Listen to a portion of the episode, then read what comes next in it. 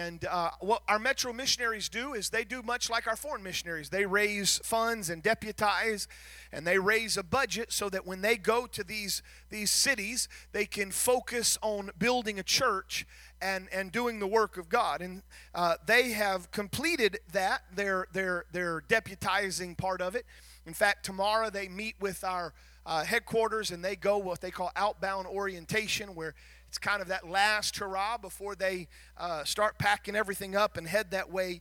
But when I knew he was going to be here, I wanted him to come and minister to this congregation. And I do want him to share a little bit about uh, the burden of Portland. And uh, while they have already, um, well, they have already raised their their funds, I would tell you that if uh, it, one of the things that is not included in the funds is moving expenses. And so if you uh, felt it or you wanted to, you are more than welcome to just go up to Brother and Sister Williams after church. And if you want to give an offering just like that, you can. Or if you want it to go through the church uh, uh, books, you can give it to me, and uh, we'll we'll make sure it gets to them. But we're so glad to have Brother Chad Williams. I want you to come, and I want you to minister, and I want you to pre- preach the word to us. Could we welcome this family in Jesus' name? Praise the Lord. Excited to be here with you tonight. What a mighty God we serve, and I am so thankful that he has met us here. I feel the presence of the Lord here tonight, and it's a privilege to experience Jesus with you, but also to get to experience the Lighthouse. And so I appreciate you tonight. I appreciate your worship, appreciate your spirit, and that you would let God move. I uh, I only assume, but I think I do it confidently, that your desire is like mine, that God's perfect will would be done here tonight. Amen. That is indeed my desire, and I'm excited for the opportunity to share our city with you, but I'm uh, even more excited to share the word of the Lord with you and feel like God has given me some direction to do that. Amen. Let me just take a moment. I want to give honor to your pastor and his family. I think it was two thousand eleven, two thousand twelve when we became friends through uh, the Jonathan Project, a wonderful opportunity, and we spent together, spent about a year together through this mentoring process, and then God has given us opportunities through the years since then to connect, and we're very thankful for your pastor and his family and their service here in this local church, and also as they also give themselves outside of this local church. We appreciate that. It wasn't too long ago, we were in North Carolina. They invited us to the Sunday school camp meeting, and here was your pastor at children's camp. Him and his son were ministering, and it was great to get to see them there. And he ministered to my boys there as well. And so we appreciate your pastor and his family. I also want to take a moment and give honor to all of the leaders of this church as well. I want to give you honor for your service in the kingdom of God. I know that he sees that. I know it takes a host of people to do the work of Lord of the Lord in a community like this, and we give you honor for your service. I also see some friends here tonight. I see Brother Buford here from my time at headquarters. I see Brother Hare over here. I want to give you guys honor tonight. So thankful for your service in the kingdom of God. I see Brother Harding back in the back. I love him, and we're so thankful for him. And we've been involved with Global Missions through the years, and we had relations with him through that. But he has some connections to Portland, Oregon as well. And so we give him honor tonight as well. But uh, God is good. And last but not least, we give honor to the Church of the Living God. That's you tonight, and you've been planted in this community, and we give you honor here tonight. Here's what we're going to do. We're going to say a prayer, if that's okay, and cover the remaining time that we have together in prayer. And then I'm going to take just a few minutes and share the city of Portland with you, for we need you to be praying for our city and our family indeed. So I'm going to just take a few minutes to share that, and then I want to preach the word to you. I feel like God began to move on my heart a few minutes ago and redirect me a bit. And so I am praying that we are ready to receive what the Lord has here tonight. And I want to move according to his will and his purpose. So let's pray together. Would you be so kind as to stand with me? I want to pray something specific. I was thinking earlier of what the psalmist said. He said, "Open my eyes that I might see the wonder in your law."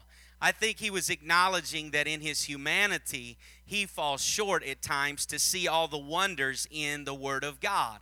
It's not always easy with our earthly minds to see all of the splendor and heavenly things in this divine word. And so he says, open my eyes, give me a miracle, give me a revelation so I can see things in that book I can't see myself. That's the intent of the prayer, to simply say, God, there's things in this book I cannot see through my own eyes, but you can come tonight and open my eyes and give me a revelation that would encourage me and provoke me and move me in your purpose for my life. Will you pray that with me? Let's pray together. Jesus, I thank you for your goodness and your mercy. God, I thank you for your glory and your power and the purpose that you have for this hour that we share. I pray that your Spirit would move upon our hearts, God, and prepare us for that which you have to say tonight. We stand together as a concert and we raise our voices and simply say, God, open our eyes that we might see the splendor and the wonder in your word and be transformed by such revelation. We cannot do it in our own strength, God, but you can help us, Jesus. And we will give you glory for that which you do. In Jesus' name we pray. Amen. Thank you for that. You may be seated. My family and I are so excited to be uh, Metro missionaries to the city of Portland, Oregon. We are very thankful for the Metro Missions ministry of the United Pentecostal Church International.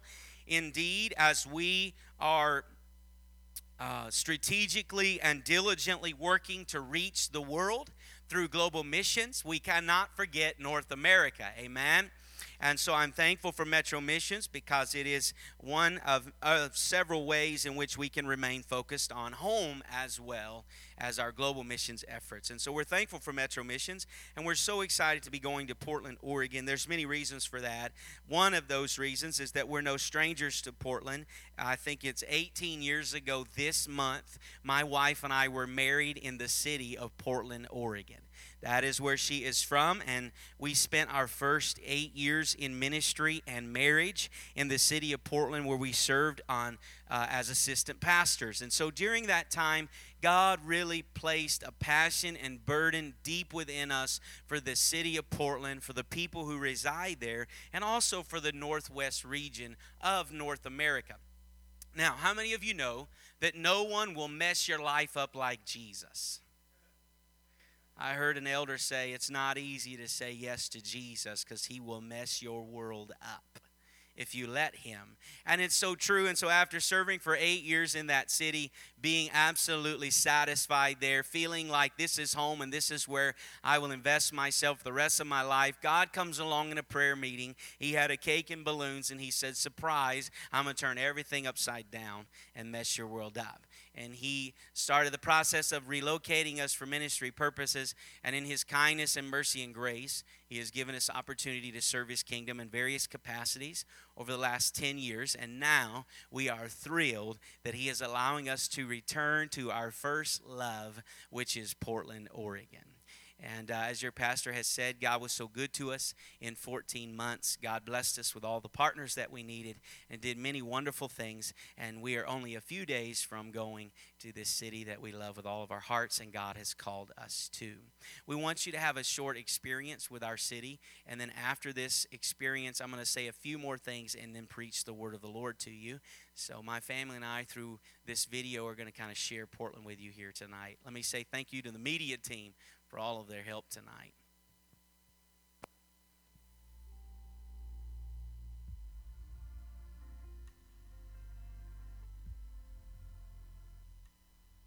are delighted to be the first appointed Metro missionaries to the city of Portland, Oregon.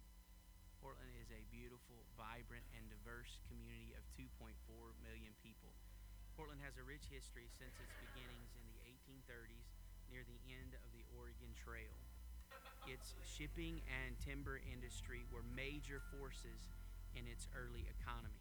At the turn of the twentieth century, it had developed a reputation as one of the most dangerous port cities in the world.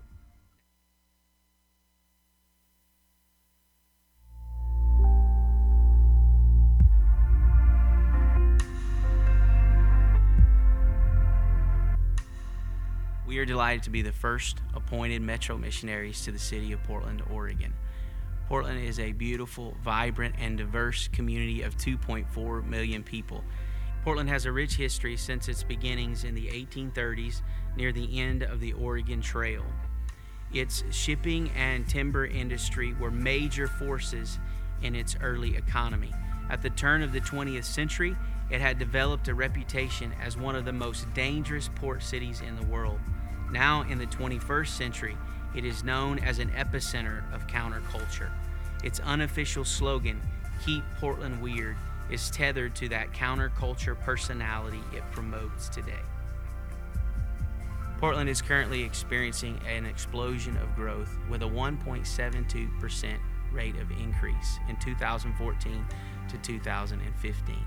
That was forty-one thousand new residents in one year.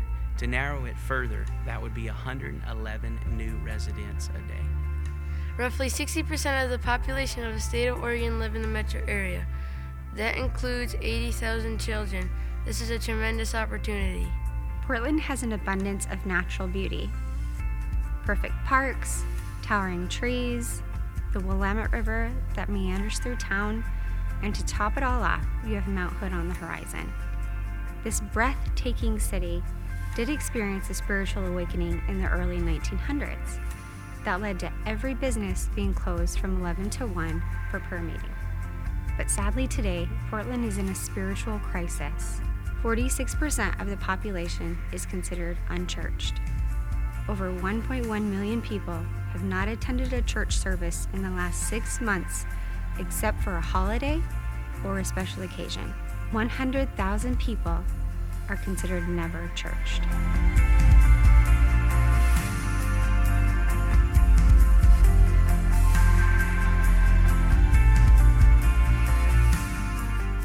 Our vision and our voting will form God and compelling us to go. We are confident that God is preparing the way for another spiritual awakening in the Portland metro area. We treasure this opportunity to unite with God, Pentecostal churches in North America, and you to reach the people of Portland with the gospel of Jesus Christ. Partner with us. Pray for us. Believe with us. Believe with us. Bye-bye.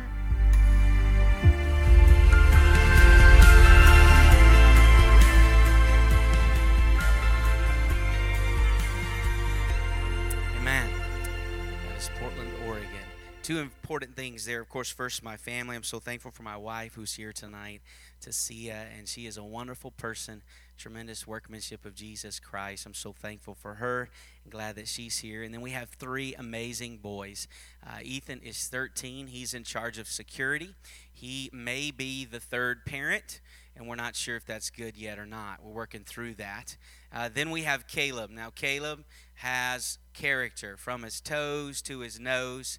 He is packed with character and in the process of taking over the earth, and he started with our family, so he is our manager. And then we have Lucas. Lucas is three, and he's in charge of setup and teardown. He's the best teardown guy I've ever met in my life. If we were going to be here this week, I'd loan him out to you. He's a solid demo worker. And uh, we thank God for these boys and the crew that God has given us, and we're so very excited about Portland, Oregon. And then let me tell you about Portland briefly here, in addition to what you've already learned. Uh, we're so excited, again, to be going there. It is a beautiful city, as you heard there. two point four million people. It continues to grow at that rapid rate of forty thousand people a year. I saw I saw some projections that said over the next ten to fifteen years we may have we may have eight hundred thousand new residents. It's amazing what's happening. That's basically about three thousand new residents a month right now. It's outstanding. These people are coming from all over North America, but also they are coming from across the globe as well as refugees, and, and they come with other purposes also. And so it's growing very rapidly.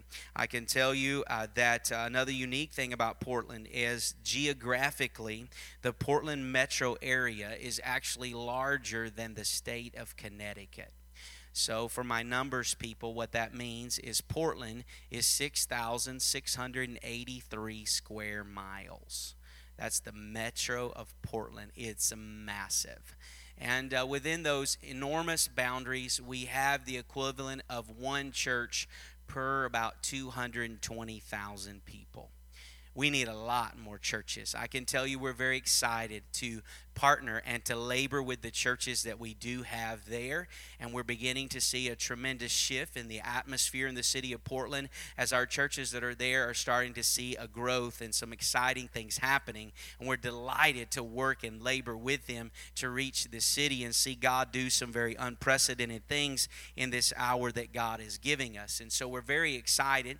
And we can tell you that despite some of the sad realities of Portland, we are excited about what God is doing and about what God is going to do. As you heard there, Portland once had a tremendous outpouring of the Spirit in the early nineteen hundreds, but sadly today, Portland is often considered to be one of the least religious cities in the United States of America, with a million or more people. And that's because seventy percent of the population say they are non-religious and they have no affiliation with any church organization of any kind. It's kind of becoming an epicenter for what they call the nons, the non-religious. They're beginning to uh, attract to that location. But we know we serve a great God, amen? And our God specializes in giving life to that which is dead. We know He is more than capable of this, in this hour we live in, to bring that city back to life spiritually and do an unprecedented work in this hour that we are in. And so we are very excited. And I want to use a verse in the Old Testament to explain to you a little bit about the condition of Portland, but not just Portland, also the community that you you reside in as well.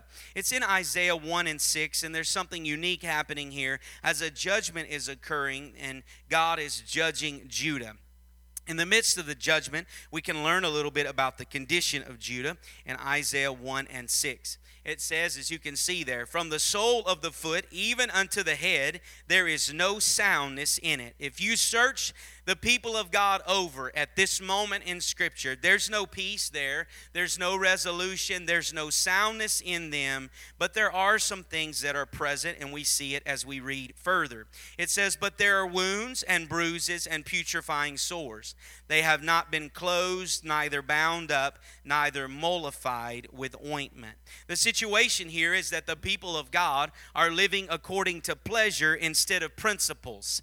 They're living a pleasure-driven life instead of a principle-driven life. And this lifestyle of theirs has created a great division between them and their Creator and their Savior. And because of that division, there's no ointment or anointing to saturate their life and bring peace and healing and virtue and praise back into their life.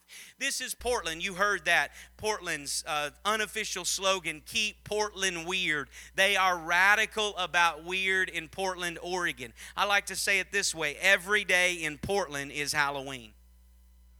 The rest of the world has one day a year. Portland has it every single day. You have to work very diligently with the help of the Lord to look beyond their radical, weird expressions and exterior to see the interior and to see the pain that lies within them that moves them to express themselves the way that they do.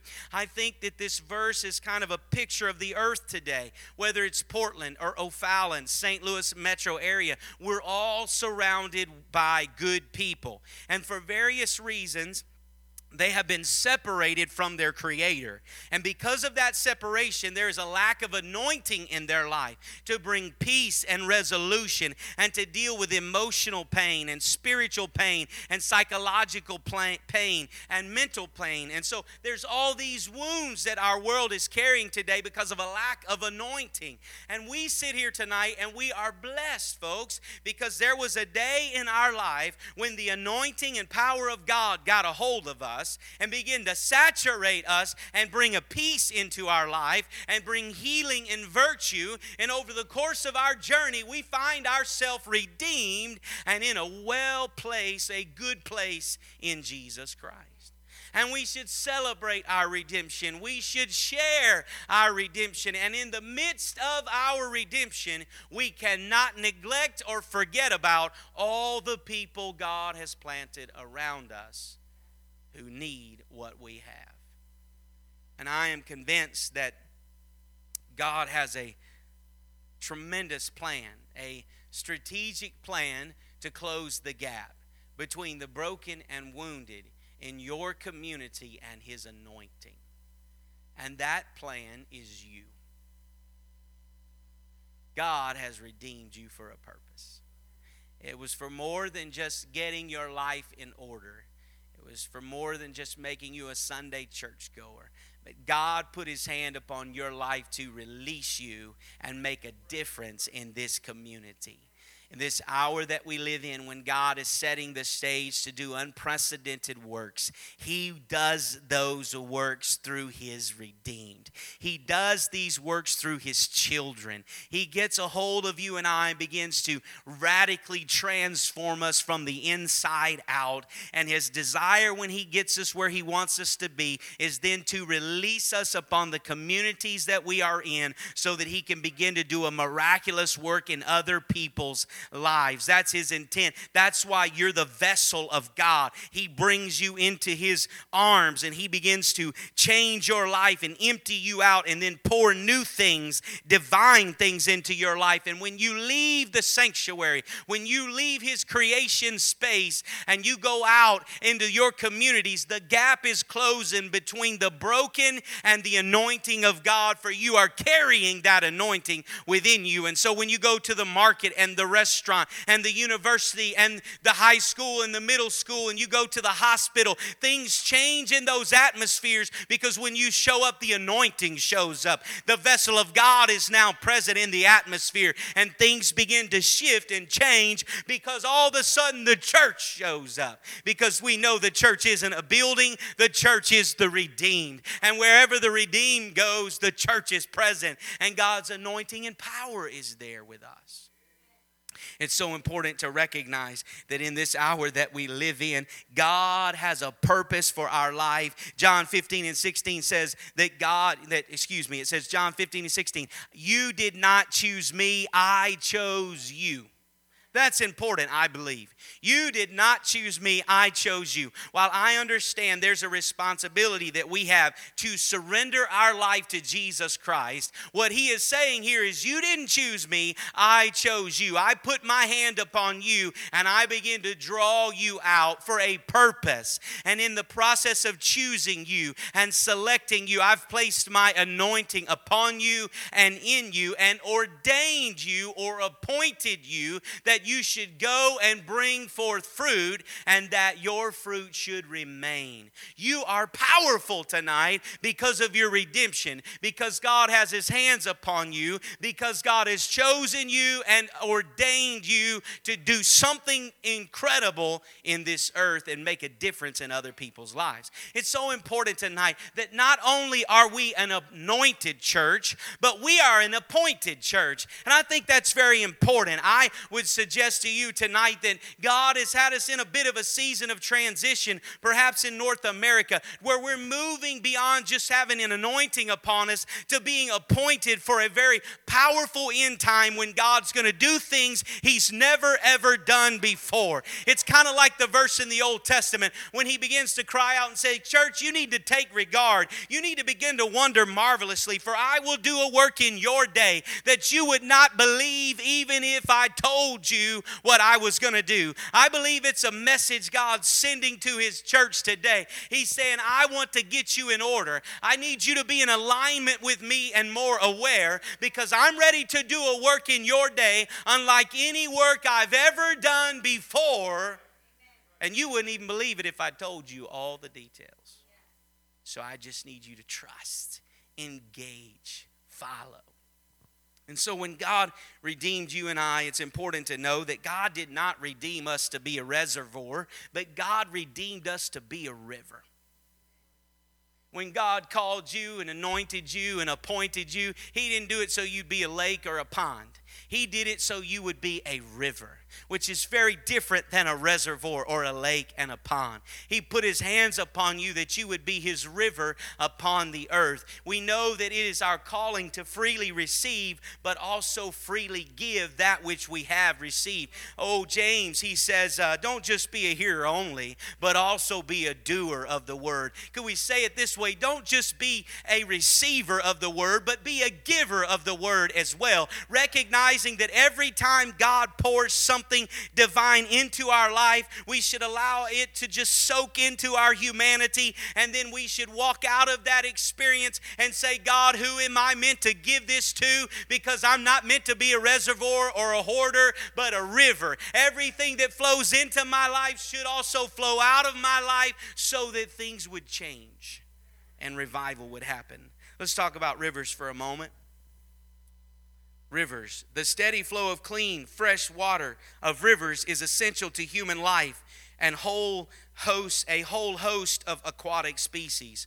Rivers and their tributaries are the veins of the planet. Think of that. Pumping fresh water to wetlands and lakes and out to sea. If we could just get a, a, a bird's eye view of the earth and begin to remove layers to where we could just see the rivers on the earth, it would kind of look like veins in your body. And those veins are an integral part of the health of the earth. And every river and every stream is doing its work to take life, if you will, to every area of the earth and every aquatic system and ecosystem of the earth. It's very powerful what rivers do for our earth. They flush nutrients through aquatic systems, keeping thousands of species alive and helping sustain fisheries and human life itself. It's like a lifeblood for human re- civilization. That's what a river is. They supply water to cities, farms, factories. Rivers carve shipping routes around the globe and and provide us with food and recreation and energy. Over the course of human history, waterways have been manipulated for irrigation and development and navigation and energy. I found that there are one hundred sixty-five major rivers or arteries in the world or in the earth, and so many more minor rivers and streams, it's hard to account for each of them. That's how dynamic they are. And we wouldn't survive without rivers. It's kind of amazing to me that no matter where you go on the earth, no matter what the culture's like or the people are like, you can almost count on that you're going to find people near rivers because of the importance of a river and the life that it brings to humanity and the rest of the earth. And so they're very powerful. We see that in North America as well, right? We have some tremendous cities resting right on the Mississippi River. I think I'm in one right now. And so these rivers are so important to us. And while they were probably, we were probably a little more aware of the importance of rivers about two hundred and something years ago, perhaps, because of modern advances. We don't think as much about that local river like we used to, but they're still very important to us today. They may not directly affect us like they once did, but they still indirectly affect our very life upon this earth. One of my favorite places is Yellowstone National Park. Anybody ever been there? Come on, we got some hands in the air. I love Yellowstone National Park. We've been there about six or seven times. One of my favorite places. I love the hills and I love the valleys. I probably prefer, prefer, excuse me, the valleys over the rivers. And as you work your way or over the hills, as you work your way out of the hills, down into that valley, and you come out of that tree line, there's this spectacular meadow. And in that meadow, there are buffalo and there are elk, and if you're really blessed, you might even see a wolf pack or some fox, some coyotes. And there's plant life, spectacular flowers, wildflowers, and green lush grass, and some spectacular trees as well. And it's just a tremendous display of God's creative power. It's outrageous. And there's one thing you can count on in the midst of all that splendor. There's a river there. And everything in that system is relying on that river. And the moment that river were to dry up, you know the national park is going to get very uncomfortable because everything is relying on that river. And I've come to remind you tonight that in the spiritual realm, you are God's river in this community. And everything in this community is better because of your redemption and because of your presence when you are the church you are called to be. Because God has redeemed you to be his river. And when you work under God's plan and God's order, and you allow everything that He pours into your life to flow out of your life, there is a tremendous flow that's created in that process, and things begin to change in the atmosphere because you become the river of God in the earth. In John seven and thirty-eight, it says, "He who believes in me, as the scripture has said, out of his heart will flow rivers of living water." When we get into that biblical relationship with Jesus Christ and we've been redeemed by the blood of the Lamb, all of a sudden there's something that comes to life within us, and there is a river of living water that begins to flow from our existence. From deep within us, a flow begins to occur that's very powerful. It makes a tremendous impact upon our life, but upon the world around us as well. In Isaiah forty-three, eighteen through nineteen, it says, "Do not remember the former things, nor consider the things of old. Behold, I will do a new thing. Now it shall spring forth. Shall you not know it? I will even make a road in the wilderness and rivers in the desert." I like this part here. He says, I'm going to do a new thing, and it's going to spring forth. I think because of the redemption, or excuse me, the life of Jesus Christ, the death and burial and resurrection of Jesus Christ, He created a new thing where His river was not just on man, but now it was springing forth from within man. And something powerful and new happened, where now roads are in places there never were before, and rivers are present in the midst of a desert. What is the road and what is the river? It's you. It is me. In the midst of this wilderness world we live in and this desert dry world we live in, God's placed a road. God's placed a river, and it is you that are here tonight. You are the river of God. You are the new thing He intended to change the earth that we live in. You're important tonight, church. Let's talk about the importance of rivers and the importance of you in this world that we live in. A river is important because it obviously supplies water.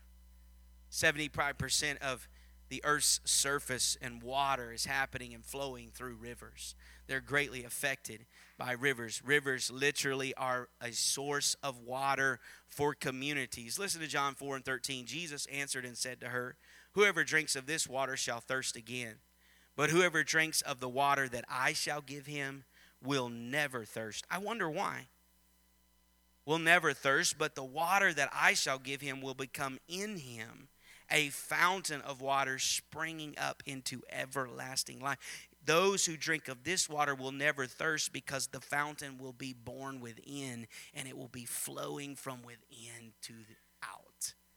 That's a powerful thought. You are a source of living water in this community. It's so important to get that picture. When you go to your factory or your workplace, when you step in the building, there is now a source of living water in the building. And things begin to change because of what's flowing out of your life in your presence. Middle schoolers and high schoolers, your school's not the same when you are there. When your feet touch the ground, all of a sudden there's a living water, a fountain on the grounds now that begins to change the supernatural atmosphere on that ground. That's why we're seeing young people change North America through Project seven clubs, because the river's flowing through our young people on campuses today, and God's doing miracles because there's a source of water present on the campus. It's the redeemed youth of Jesus Christ at work and flowing through our campuses, and it's the same for you, and it's the same for I. We know that waters or rivers are a power, a source of power upon the earth. We leverage those rapids and those raging waters in our rivers to create energy and power. And wherever that river's flowing, there's a source of power. And I want to remind you tonight that as long as the living waters of God is flowing through your life, you are a source of power upon this earth and in this community that God will use to do mighty works through, because the Holy Ghost is flowing through your life. Mercy's flowing through your life. Grace is flowing through your life. Unconditional divine love is flowing through your life. And all of these things bring great power to the earth. There's a verse, it's Ephesians three and twenty. It says, "Now unto him who is able to do exceeding abundantly above all that we ask or think." That's the exciting part. That's the receiving part. Who doesn't want God to do exceeding abundantly above all that we ask or think? And we live in an hour when God is doing that very thing. thing. Look at the second part. He will do it according to the power that worketh in us. Do you see that with me? God's saying, I will do exceeding abundantly above all that you could ever ask or think. And I'm not using some abstract power out in the universe somewhere, but the power I will use is springing forth from my redeemed. The very river that I've chosen and I'm working through has carrying the power that I will use to do miracles and bring redemptions into communities all throughout the earth. The Bible says in Matthew seventeen and twenty, it says, if you will just with a grain of mustard seed of faith, say unto this mountain, be removed, it shall be removed into yonder place, and nothing shall be impossible unto you. It's talking about the power that lies within you and I, the river of God. And when we begin to raise our faith and speak with authority as that water is flowing through our existence, mountains can move and situations change. When God redeemed us, He did not redeem us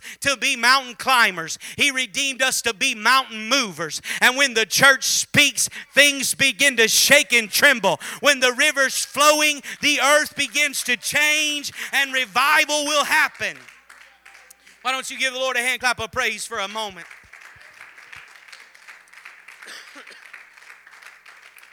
Hallelujah. I continue quickly forward. We are also God's transportation. We know that rivers, as I've briefly said already, provide transportation for us. They are travel routes for goods and recreation and exploration. They carve out roadways, if you will, all throughout the earth and become a means of transportation. When God redeemed you, you became a means of transportation for Him. Wherever you go, you take Him with you. So let me ask you a question. Where are you taking Him? You are His hands and His feet. I remember one time hearing a new convert praying sincerely and passionately after the preached word, and the new convert was asking God for forgiveness. He said, God, I'm so sorry I took you into that bar. God, I'm so sorry I took you into that relationship. And he got a glimpse of the fact that he was the transportation of God. And he was apologizing for the places he took God. He knew he should never take Him. And then he was saying, God, would you help me to take you to the right places, the places you're wanting to go in my world? Have you taken God to places he should have never been? Into conversations he should have never been in? And have you neglected to take him to the very places he desires to go? You're his transportation. You're powerful. You're important, for you are the river. That one's heavy, so we'll just move on. How about this one? We know rivers provide a beautiful habitat for all organisms upon the earth. Ezekiel forty-seven and nine said this, and it shall be that every living thing that moves wherever the river goes will live. There will be a very great multitude of fish, because these waters go there, for they will be healed, and everything will live wherever the river goes. Take that out of a natural context, if that's okay, and put it in a spiritual, and realize that through Jesus Christ, everywhere you go, there can be life. Everywhere his river goes, everything present lives. That's the power of your redemption. It's the power of the church. You want to make a community vibrant, put a church in that community. You want to revive a messed up neighborhood, put a church right in the middle of the neighborhood. Statistically, they can show you. If somebody puts a church in and takes an old building and starts to revive the building and repaint the outside, it won't be long and somebody else will repaint a building in the neighborhood, because it's just the nature of the church. That's the natural side of it. But where Wherever the church goes, everything present can live because the river is there. It's the power of the river. The river, you being the church, creates a habitat, an atmosphere where the miraculous can begin to happen. And things that aren't deemed to live can live when the church is present. I was with a pastor in California not too long ago. He was just sharing the goodness of God with my wife and I. And he said that God had uh, helped him to build a relationship with a very successful businessman in the community. He said that one day he just decided he would stop in and visit the man at his business, his first visit. He went in and that man received him. They had conversation and it was friendly, and, and then he departed. And he came back another time and he visited and they had a wonderful time, and then he left again. And then he came back a third time. And after having conversation, he was about to leave, and the man stopped him and he said, "Pastor, every time you come into this business, something awesome happens. You can come here any time you want. No one else comes into this business and something awesome happens. But when you come, things change." That's not just the opportunity of pastors. That's what happens when the Church of the Living God puts its feet in an atmosphere. Wherever the church goes, when we're being the church, things live, things come to life. A newness happens and blessings come where the church puts its feet. Isn't that what it said in the Old Testament? Wherever you put your feet, just count it yours, because there's something about that river that's flowing through our lives and what begins to happen when we show up. Another thought before I move to my last point is this. There's a river on the earth, it's you, and it makes a city glad. There's a verse in Psalms forty-six, four through five. It says, "There is a river whose streams shall make glad the city of God." There's a lot being said here. I don't want to mess this scripture up. The holy place of the tabernacle of the Most High. God is in the midst of her. She shall not be moved. God shall help her just at the break of dawn. Whether we realize it or not, there are a lot of cities who are glad because of a river that are, is present. Again, there was a day when we had more of a direct connection to the river nearby than we do today. But at the end of the day, if we narrow it all, there are people who are glad because of a river that's present. And I would like to just present to you tonight that there is a glorious city in the heavens that's glad when you take your position and allow His power to flow through your life. Does it not talk about when someone repents and gives of themselves, the heavens rejoice? The last time I checked, no tree is repenting without a river nearby. And so if you connect the dots, you'll find that that heavens are rejoicing over that life, and that life has found life, abundant life, because of a river like yourself, teaching a Bible study, being an example, speaking faith into their existence. I would suggest to you tonight, there's a heavenly city, and it's glad when it peers down at you and sees you functioning the way God has redeemed you to function. And I will also tell you this, the moment that heavenly city looks down and sees a dry river in O'Fallon, it's very sad. It's very disappointed, because you are the lifeblood of this community. And as long as the living waters are flowing, the supernatural is going to happen. And there's hope for your community. But if you ever let the waters dry up, this community loses its hope and its opportunity. And the heavens are sad indeed. But as long as we will be the river, there's a city that's glad. Now, I'm trying to demonstrate to you today that you are important because you're the river. And I want you to know that because you're the river, God has planted some trees by you for a reason. Whether you may or may not realize it, God's placed people in your life for a reason.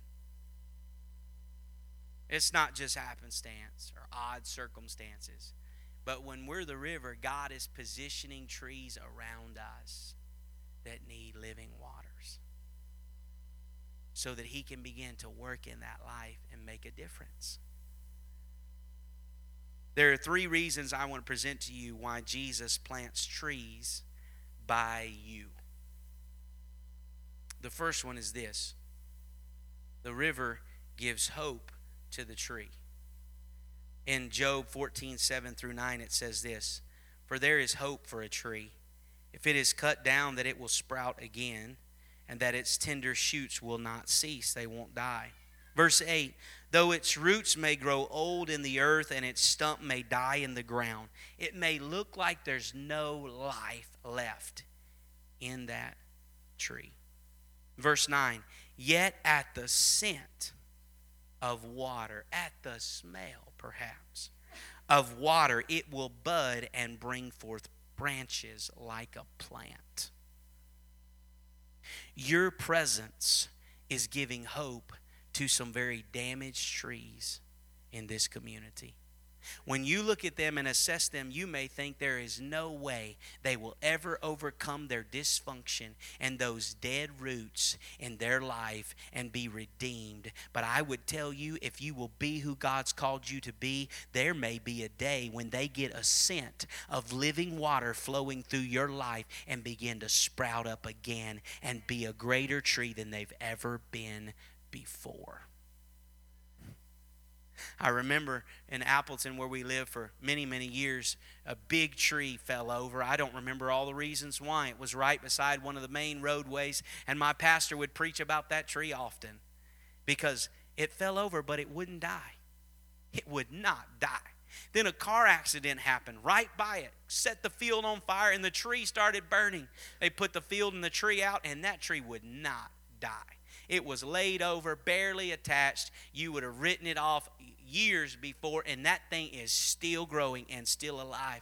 And I don't know all the reasons why, but I can tell you this. Right beside that river, there was a little stream. It wasn't large at all, but it was enough for some water to flow through it. And I don't know if there was some roots connected to that water or not, but that tree was not gonna die because it had a scent of water. There was still a chance. And so it continued to grow. I've come to encourage you tonight. God has put people in your life for a reason. Whether you are young here tonight or you are experienced, God has put people in your world for a specific reason. And even though their life is overwhelmed with depression and addictions and tremendous struggles, and it looks like there is no chance, if you will be the river that God's called you to be, do not play games with your faith, but say, God, I will freely receive and I will freely give. I will be a source of hope. I will be transportation. I will be your power, and I will move according to your direction. If you will do that, those trees in your life, they're going to get a scent, and something supernatural is going to begin to happen, and they're going to find a renewal and an altar somewhere along the way, and God's going to redeem that life. He's going to raise that tree back up and get tremendous glory for it if you will just be who God has called you to be. The next one is this. I'm by no means a tree expert, so if you're here today and you are one, please don't throw knives at me. But I did read something I thought was really neat recently. This is what it said. Almost all water that enters a tree's roots is lost to the atmosphere. That the atmosphere is drawing water out of the tree. One of the statements said that often leaving only enough water to kind of keep the tree alive. But on a daily basis, the atmosphere itself is literally draining the trees of moisture. Does that not sound like the world we live in? There are people in your life. They are trees that God has planted right next to you. And every day the world is taking everything they've got, only perhaps leaving enough to keep them barely moving. It's draining everything it possibly can out of them. And the only hope they have is you, the river. That's just close enough that they can draw a little bit of hope from you.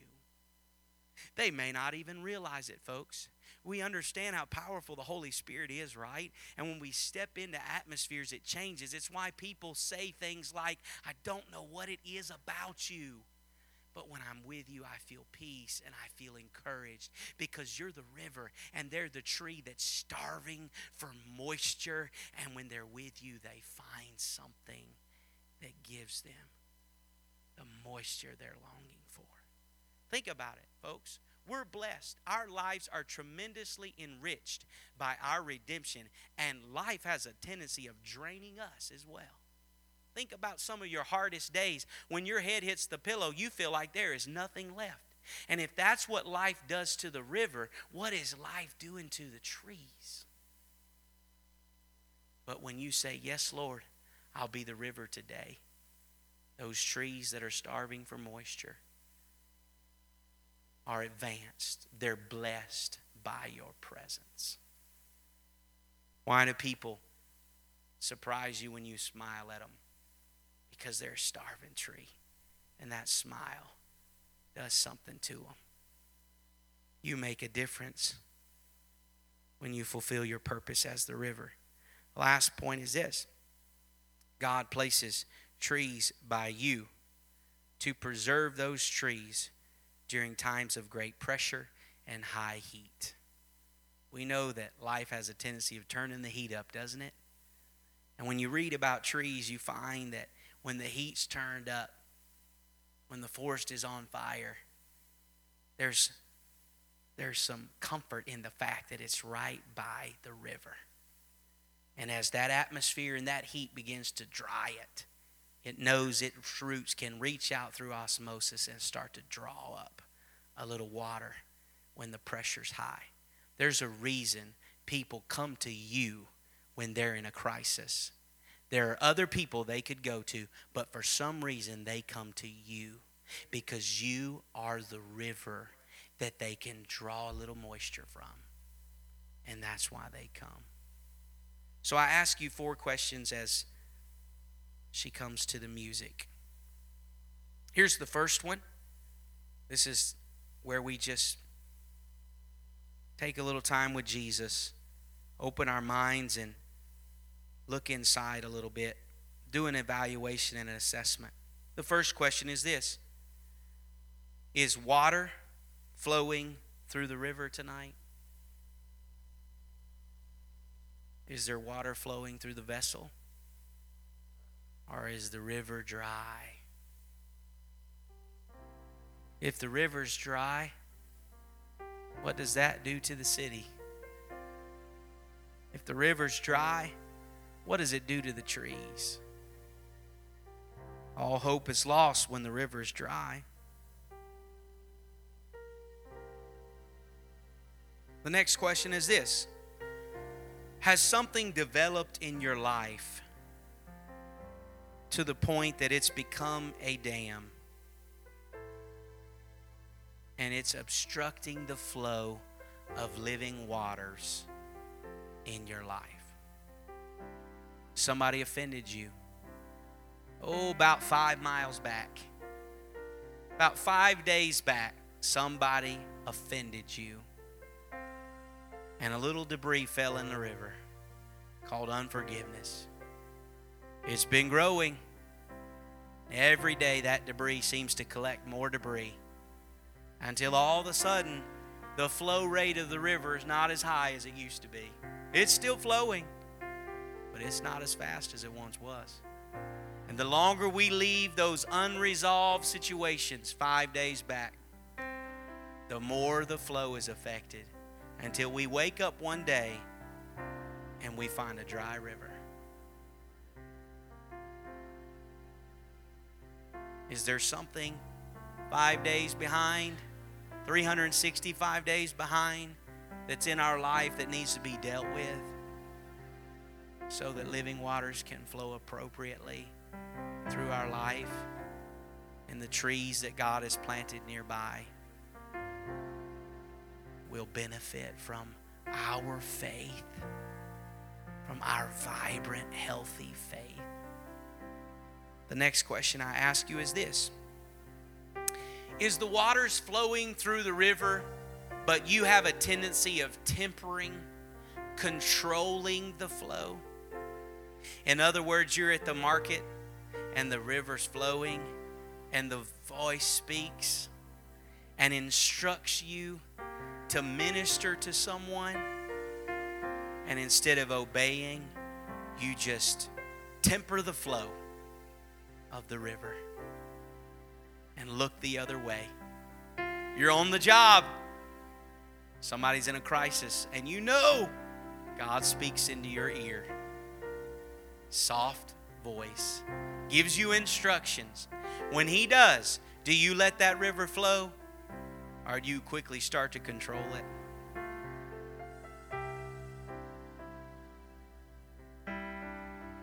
The last question I ask you is this. Somewhere along the way, did you make the decision to manipulate the order that God has for your river, the flow, the direction that God has for your river? You had good intentions and a preferred outcome for manipulating the order. But what you didn't see was that your manipulation would lead you to a compromising place where the waters couldn't flow again. You see, they found that man has a tendency of manipulating the flow of rivers for their own personal outcome. And what has happened on occasion is they weren't thinking far enough ahead. And when they manipulated the natural order of that river, it caused great problems and created a compromising situation in the natural order of that whole valley and that whole system.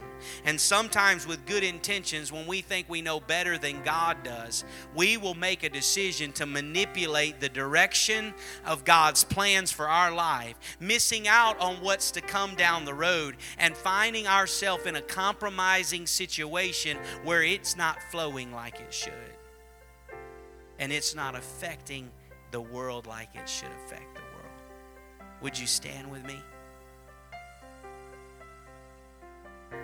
Question number one: is water flowing through the river?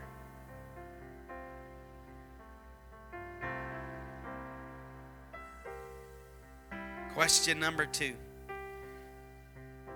is there something obstructing the flow of living water in your life? Has something developed in your life? An addiction, an offense, some type of pain that's creating tremendous debris in God's will and purpose for your life, and the river is dry. There's very few miracles happening when the river's dry, and very few trees are moist when the river's dry. Number three, are you controlling the flow of the river? Are you getting in the way of God's perfect will? Number four, have you manipulated God's plan? I know you had good intentions. It's okay. But did you find after you manipulated the plan, maybe it was a bad idea? Do you know that the God we serve is miraculous? You can come before Him and be honest and say, God, you know what? Oh, about twenty miles back, I thought it'd be a good idea to change the direction of my river. But now I see that I've created some compromise in your plan, and I need you to come do a miracle and correct my mistake so the water can flow again and miracles can happen. Or maybe tonight you need to simply say, God, there's something been around for quite a while. I knew I needed to deal with it, and I've been neglecting to deal with it, and I'm starting to get a bit of a glimpse of the fact that it's causing some obstruction in your will in my life and in the flow of living waters in my life. And I've got to deal with that tonight, and I've got to give that to you, because I realize there's some trees that you put in my life that need the waters to be flowing through the river. They're waiting for water to come and a scent so that their life can be restored, and they can rise out of ashes because of a river flowing through my life. What I'd like to invite you to do tonight, if you are willing, is I'd like for you to have a very transparent conversation with Jesus. I don't know what your custom is here, but I would like to invite you to get out of your comfort zone, your, your little eighteen inches or so, and come and talk to Jesus and have a real conversation. The intent is not to bring us down. The intent is to remind us we're very vital. That the world would like to tell us we have no value. We have tremendous value. Our very redeemed presence is changing the atmosphere of this city. And God is doing mighty things because you are here. And so let's not neglect to be the river we've been called to be, because God's ready to do exceeding abundantly above all that we ask or think. And we already know, Pastor told me today, we're already having space issues in this building.